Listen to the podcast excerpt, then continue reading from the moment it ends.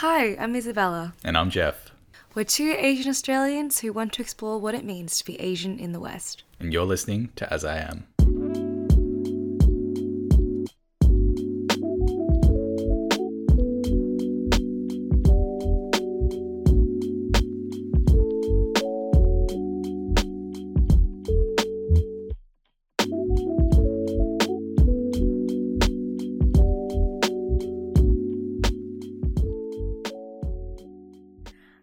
And welcome. Jeff and I are so incredibly excited to be sitting down today with the people of Grid Series, which is an artist development program that supports outer suburban emerging creatives around Australia. Firstly, we have Aisha Mehta, the managing director and co founder of Grid Series. We are also joined by a member of a band that Grid Series supports, specifically Shantanu Joshi, a member of Mannerism, which is a dreamy pop and heartland five piece hailing from suburbia in Melbourne's deep southeast. How are you guys going? It's so lovely to have you both here. Yeah, it's great to be here. Nice to join you. Fantastic. I mean, you know, I think even just doing our preliminary research on Grid Series and the band, it was so impressive by what we read. And we'd kind of love to know more about yourselves. So, you know, how did you, Grid Series and Mannerism come to be? And Shantanu, if you wouldn't mind indulging, we'd love to hear in particular about how Mannerism kind of pays homage to your immigrant upbringing.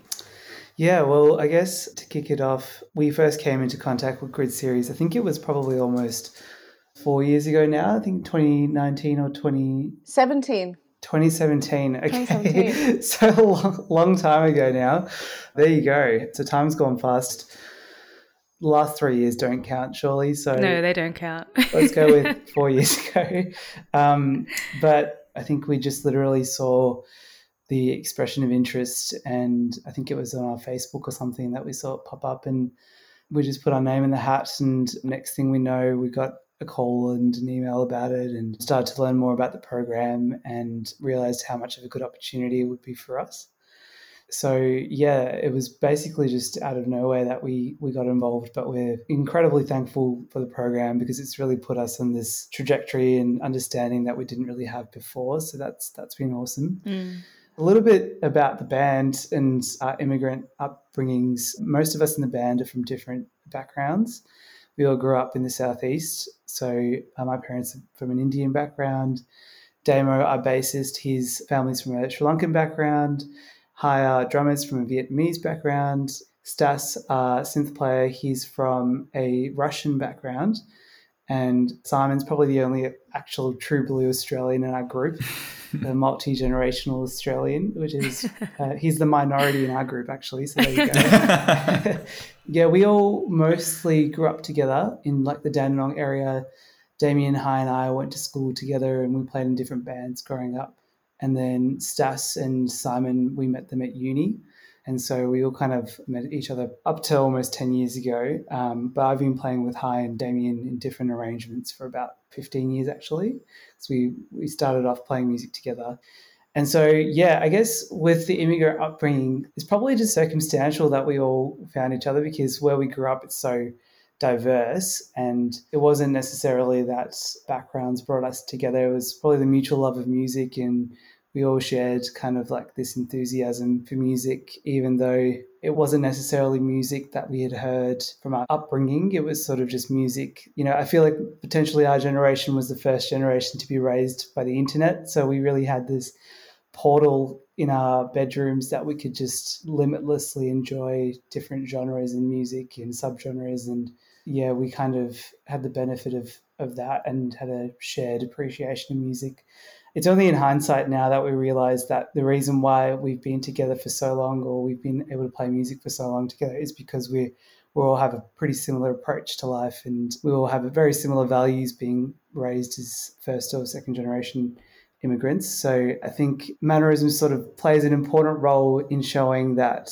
the internet has really facilitated that expansion of music. You know, it's just crazy to think that in one generation of our parents being village people in Southeast yeah, Asia. Oh my gosh, yes. That we're playing indie esoteric rock in Australia, Melbourne. That's very specific and quite yeah. niche. So yeah, it's pretty insane. No, I think about that all the time. Just like the incredible I guess like difference in opportunities that, you know, we're afforded living here versus what our parents would have experienced. So no, thank you for sharing that. I think it's always um so interesting seeing how bands come to be and it seems like, you know, you guys have kind of evolved quite organically. And I'm curious, Aisha, how have you kind of found being on the other side of that, you know, as the co-founder of Series and the managing director, how does it feel kind of, you know, helping to produce artists like Mannerism? And even before that, like, you know, how did you start this? Mm. Um, Grid Series started eight years ago and it started sort of in a pub. And I think when Mannerism came on board, we were still pretty like fledgling. It was still, you were part of the experiment at the time. we definitely grew.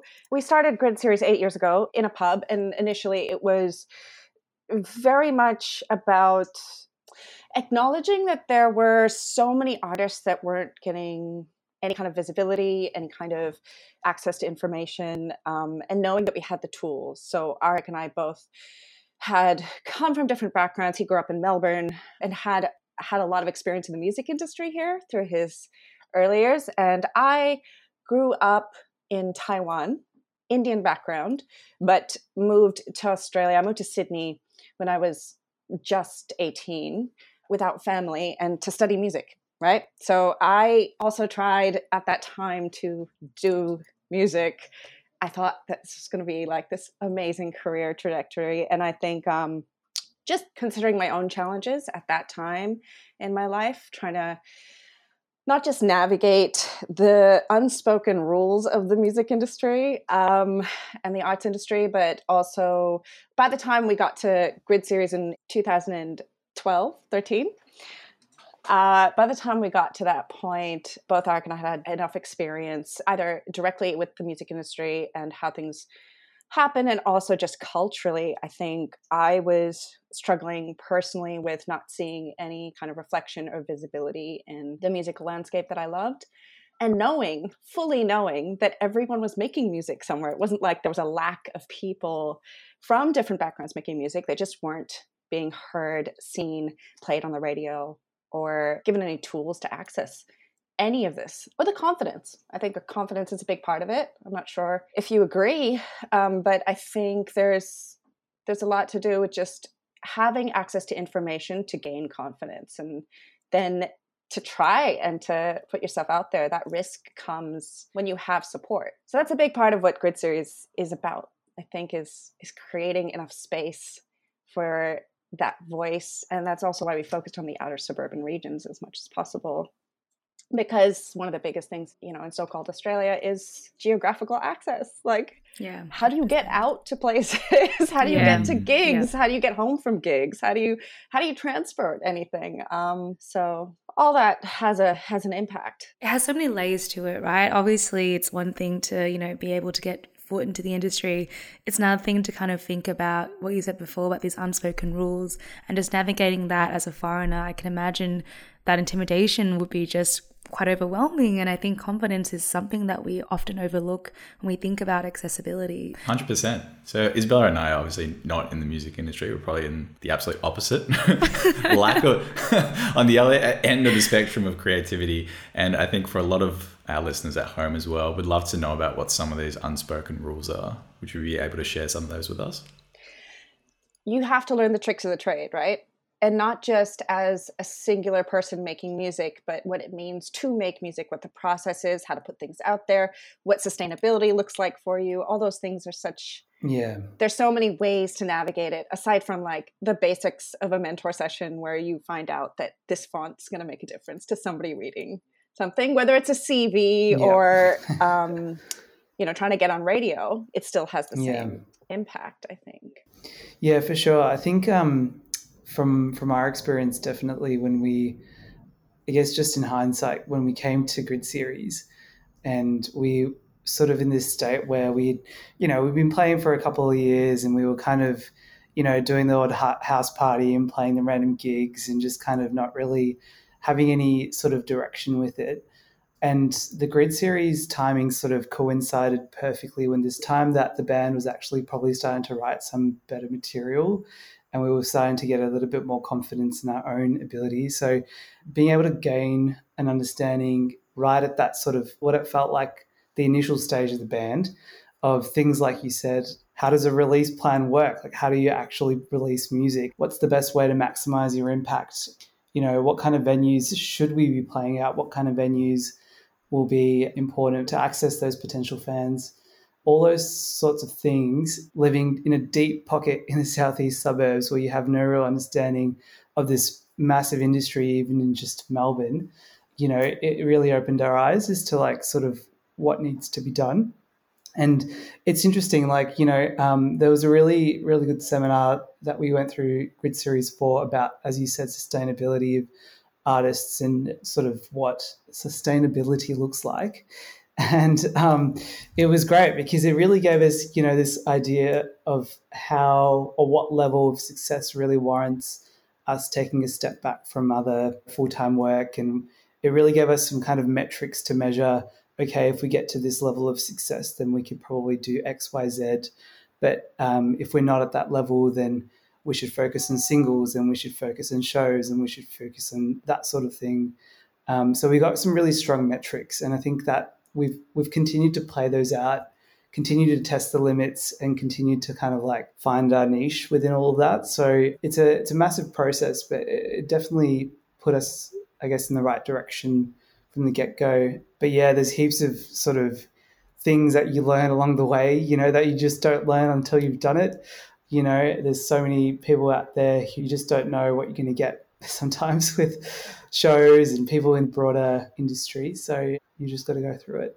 Yeah, for sure.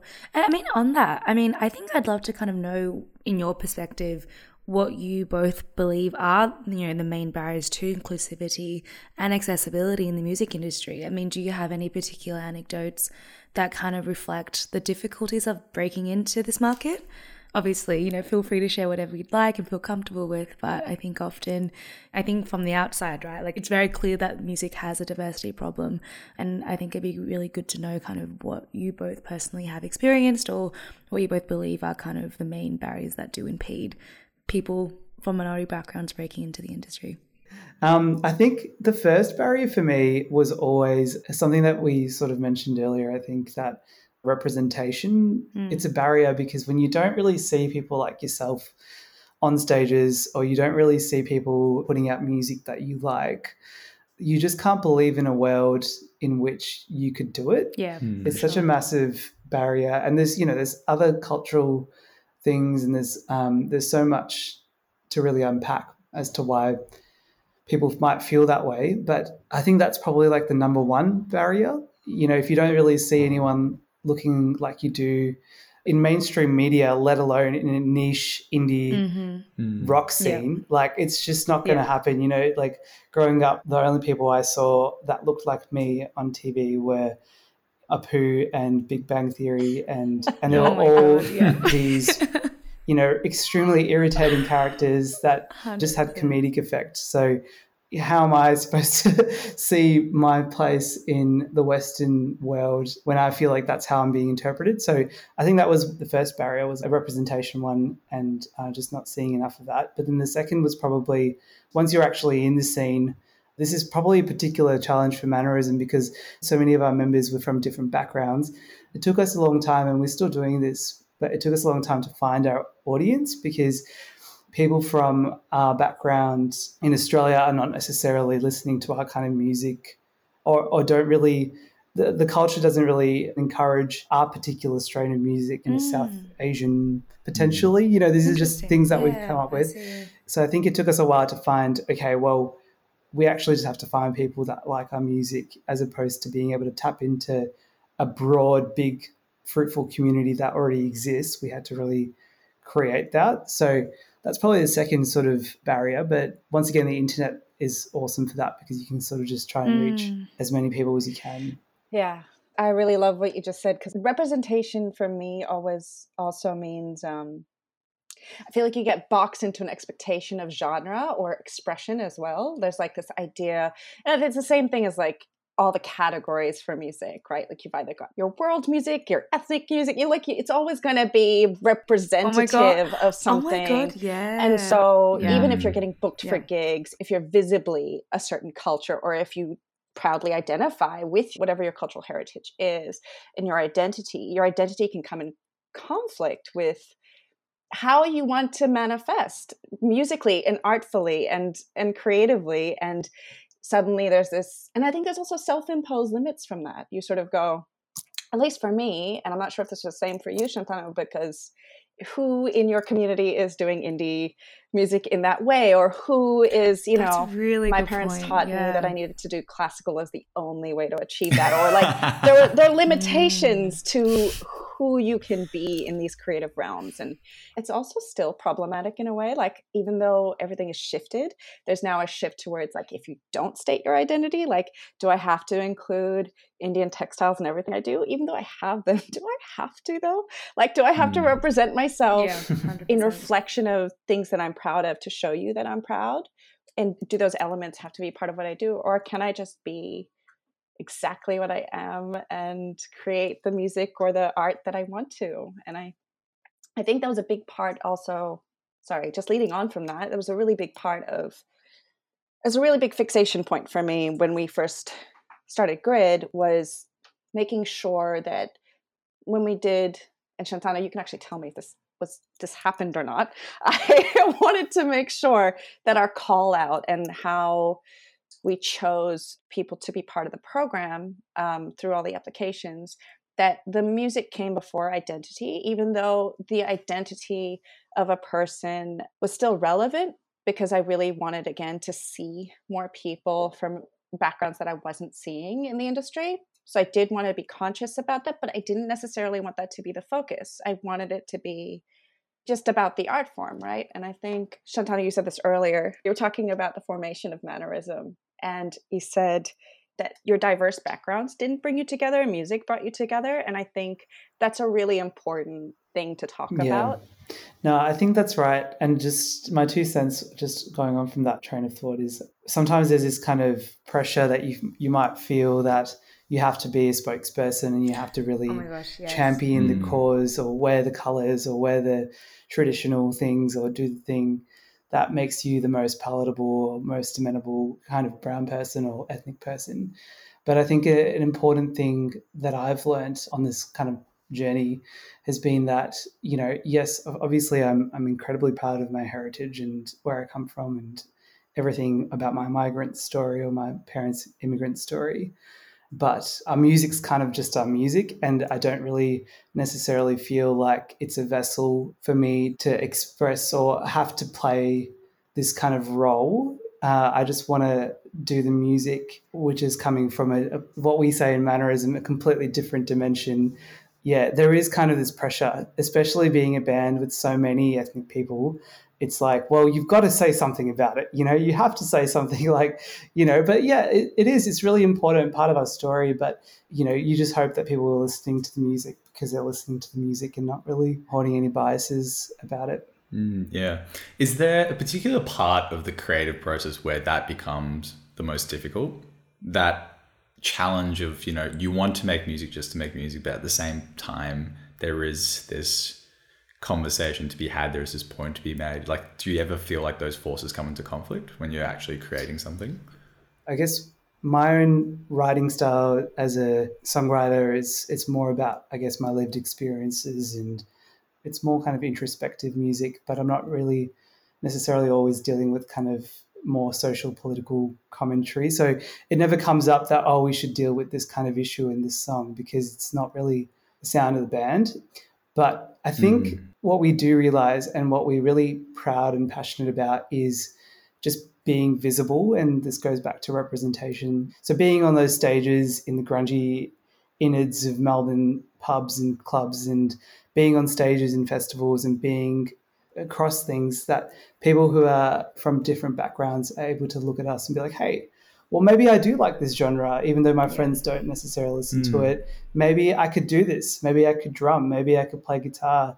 Maybe i could sing you know like uh, i think our sort of unconscious purpose is just to be seen playing the music unapologetically us Mm. you know? We're not really compromising on our sound. We're not really using it as any kind of political headway. We're just unapologetically laying out this is what we're doing. Yeah Yeah. Yeah, I love that. That is awesome. Do, do you think sort of that representation is getting better? Because obviously you both as artists are representing and you are key representatives of that you know diversity factor getting better. And I think you look at things like 88 Rising in America, where they're bringing all these Asians into the R&B scene. There's heaps of amazing DJs in Korea playing like the hardest techno. It's like a really small Asian woman just like absolutely flooring it. Do you think that representation is getting better? I guess you guys are on the inside. Like, we'd love to get your point of view on that. Yeah, I mean, I'll, I'll give you my two cents. I think it is definitely my experience to the industry. I've I've seen changes about it, but I do think that there is like genre specific niches. Like you know, I think particular genres will attract particular diasporas and that's just you know it could be a cultural thing could be you know another thing. But even just growing up for instance a lot of the friends that we went to school with they'd go to like you know all the psytrance events they'd go to all the r&b nights they'd go to all the all those kind of things that were very specific to our sub communities but they wouldn't necessarily go to like an indie rock gig or they wouldn't necessarily go to that sort of thing. So I feel like there is strong representation across particular niches, but that cross representation, I think we're probably still in that phase of people from different communities playing completely mm. different genres to what might be expected of them. So uh, I think we're still going through that. Mm. You know, I'm so sick of though. I don't know if this is controversial for me to say, but I'm so sick of like white boys who like play acoustic guitar and like who get super popular. like, I feel like they all. I think there's always a version of them that comes through like the works like every couple of years. Oh my god, it's I hate unavoidable, it. and I, I will. Why is it so popular? It's, I don't know. Oh my god, surely much more interesting music being made.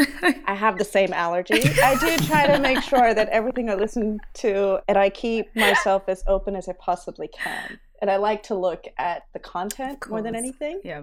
But fundamentally in agreement because a lot of the time that content doesn't deliver and that, i think that's a really big part of it it's not just yeah. a yeah it's it's it doesn't deliver and i don't i don't know if that has to do with lived experience or i don't know if that has to do with like there are aspects to it that yeah i think it's interesting right it's also because that's probably it has the most mainstream appeal because it's the most mainstream type of person that yeah, society has totally. experienced yeah, marketability. So yeah. I think Yeah. when it comes to me listening to that stereotypical kind of sound that you may or may not be talking about, uh, I'm always, and this is the same thing that I'm perplexed with in film, for instance, where it's like this new movie about some like 30 something um, middle aged man going through some my God, divorce or something yes. like that. And I just look at that in the same way as I look at this music and say, this is a story that I've heard, or this is a story I've been told. I've heard and seen this experience in a billion formats in a billion different ways. that's right Is there really right. something new that can be explored here when there's mm-hmm. so many other things that I want to hear and I I haven't heard? I mean, there is sometimes. Like, I still love a lot of bands that, you know, that have predominantly all white male people, and that could also just be because you know the niches that I'm interested in only like white male privileged people could have occupied because it's too niche you know it's way too niche. And they would have had you know their parents like equity backing them up the whole way. Oh my so yeah yeah. but uh, anyway. Yeah. 100% so that's that's sort of what i think about that. It's a it's a really good point as well though because I think it's not just there's always the financial aspect of it and like access to the sound like especially in music you you can't make certain sounds without the money Mm, to access that instrument that Mm. gear 100%. that mic that like those sounds are created also by gear and by Yeah. venue by room by recording space by so many different aspects of it that vibe is only captured by those things and all those elements count which is also where the original stuff comes because i think that most people from migrant backgrounds and also like just any kind of minority background are totally hustlers. We're all oh my hustlers. God, hundred percent. and so that means we're creative we're resourceful and we make really cool shit out of what we can find like 100%. louder in the back, louder for the people in the back. I love that. yeah. The limitation spurs creativity. Hundred percent. Um, and you know, on this accessibility point, and you mentioned this before, Shantanu, on you know the emergence of the internet and how that has actually kind of you know broken down some of the barriers. I'm quite curious to kind of hear your thoughts on streaming platforms like Spotify and Apple Music. I mean, do you think you know these platforms have helped or hindered in some way um, emerging creatives? Yeah, it's it's a it's a big question, and it's something that you know we've seen play out in the last couple of years. I kind of talk about it as sort of the democratization of music in some ways. Um, Mm. So it's sort of allowed everyone to reach an audience, which is really powerful.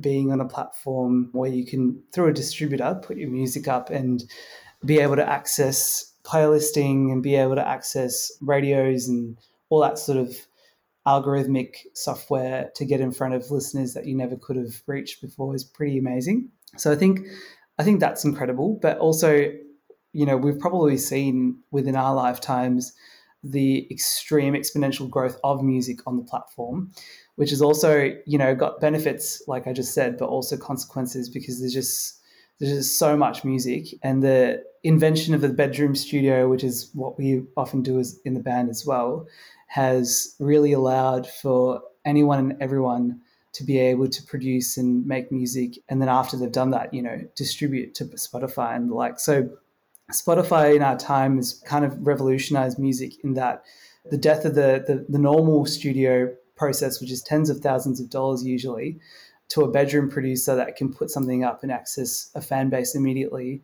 is completely shifted i guess not only how music is listened to but how it gets to people and yeah it's, it's revolutionized it.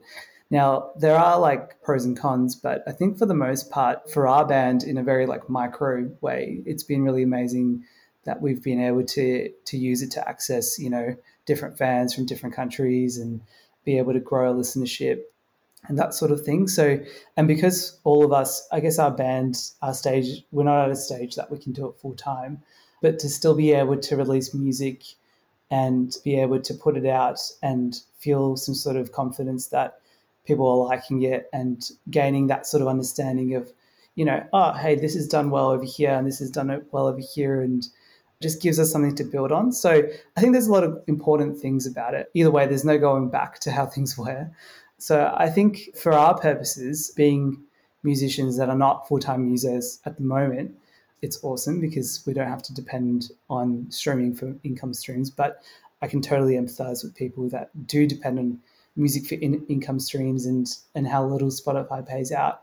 So you know, there's two sides to the coin. Yes, you're getting access to a, a limitless, limitless audience, but then also you're not getting paid very much at all. So it's a hard one. Yeah, I think uh, I'm quite a big electronic music fan, and one of my favorite artists, Skee Mask, basically, well, actually, his entire label, Ilian Tape, pulled their um, discography off Spotify because of the payment reasons, and they're basically saying you can purchase it on places like Bandcamp where they actually pay supporting artists. But I guess like in your view, it's sort of the, the lesser of two evils, but also quite circumstantial, right? Based on, you know, if you rely on this purely for income versus um, if you've got other means of like gaining essentially like financial independence. But what are your thoughts on it, Aisha? Much the same, pretty much echo that. It's also such a great tool for I guess expanding our genres and expanding what we make and getting that diversity in listenership, but also it's rough. It's rough out there trying to make a dime on it, you know? And I think mm. that's a really, really big part of things. So yeah, it, it really depends on your context more than anything and what you're trying to do. And I think that's also a really big part of how you choose to pursue it like how you choose once you have the information you can decide in what capacity you enter into the music industry or art industry in that way do you do it full time do you take a risk do you take a plunge and then you depend on all these these platforms you depend on all these things um, you depend on touring you depend on a lot yep mm.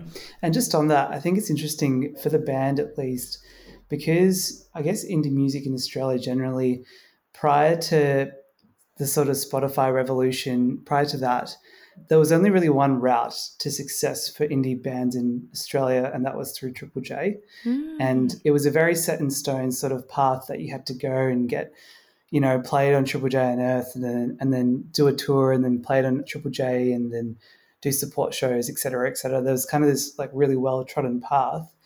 And throughout even the time that we've played music for the last 10 years or so, you've really seen how that path, well, the focus has shifted away from that to just being more into streaming through Spotify and playlisting and all of that, which has been really good for us actually because a band like ours and you know, we've kind of gone through this journey of self discovery that we thought we had to sort of be that band in Triple J with all the catchy hooks and all the, you know, really like marketable type of indie pop rock. But it took us a while to realize that that's actually not really what we're great at. And we were compromising all the things that we were really good at to, to push our like, you know, kind of longer songs into like a three and a half minute pop banger but then it just did, it just wouldn't translate because we were like well this is actually not the best part of the song. So spotify has allowed us to make our music without having to compromise on an expectation or a route that we have to go down of radio music. And it, we've been the most successful we've ever been in terms of plays and listenership after doing that after not compromising. So that was a massive affirmation for us that we would we had been focusing on the wrong thing for too long. But also now we know that, and now that's sort of where our focus is to grow our listenership on Spotify and the like. Yeah, I think there's a lot in that idea that the spaces aren't made for us. And so it's a pretty interesting and great time that we get to carve out our own paths around that and then sort of make yeah, spaces for absolutely. us. Because, yeah, that monopoly on the three people and three gatekeepers who make sure what's on Triple J is like all of Australian music. It's limited. Nah, fuck the gatekeepers. I do. I love this. I love this energy, and you know, I I think it's so cool to see. Um, you know, we said before Shantanu about how this has been so affirming. So yeah, we're super excited to see what you guys will do into the future. Um, and I mean, on that, I mean, we'd love to kind of know your goals and aspirations, both for Grid Series and Mannerism. Are you able to let us in on some of your future plans? Yeah, I can go first. Um, so I guess we're kind of in this sort of uh, recalibration stage at the moment, post pandemic. We kind of ended right before the pandemic on this really big high playing this big festival and having our most successful sort of release. Um, and then just as we kind of entered the pandemic, we went into a couple of months of recording. So we all, we, we have a lot of material backed up and it's probably only in the last, you know, four or five months that we've been rehearsing regularly again, just trying to get, you know, get everyone locked into the groove again. So yeah, we're sort of in this kind of rediscovery process at the moment, but we have quite a bit of material already recorded and we've got more studio time booked. So our like focus at the moment is really just to be putting out more music. We have a few odds and ends and little shows here and there planned for the year, but we're sort of just a little bit, just taking a little bit cautiously. We don't want to get our hopes up too much. But yes, a lot more music and hopefully, fingers crossed, building up to sort of maybe our first length album towards the end of this year. So we'll see how so exciting that goes. Wow. So yeah, I think we want to try and do the whole you know press to vinyl and all that sort of thing this time because you know it's now or never. So we we're probably going to try that. So yeah, now it's, it's exciting times. Yeah. And who knows with COVID? I just feel we just got to go for it, right? Like, there's yeah. no certainty with timelines anymore. So, yeah, if you have that content, release it, you know. So, yeah, that's super exciting to hear. How about you, Aisha? Well, the most exciting thing coming up for Grid Series is our first festival, the SEM Festival, which Mannerism we're playing so at. So we are launching that on April 30th. Really excited about that.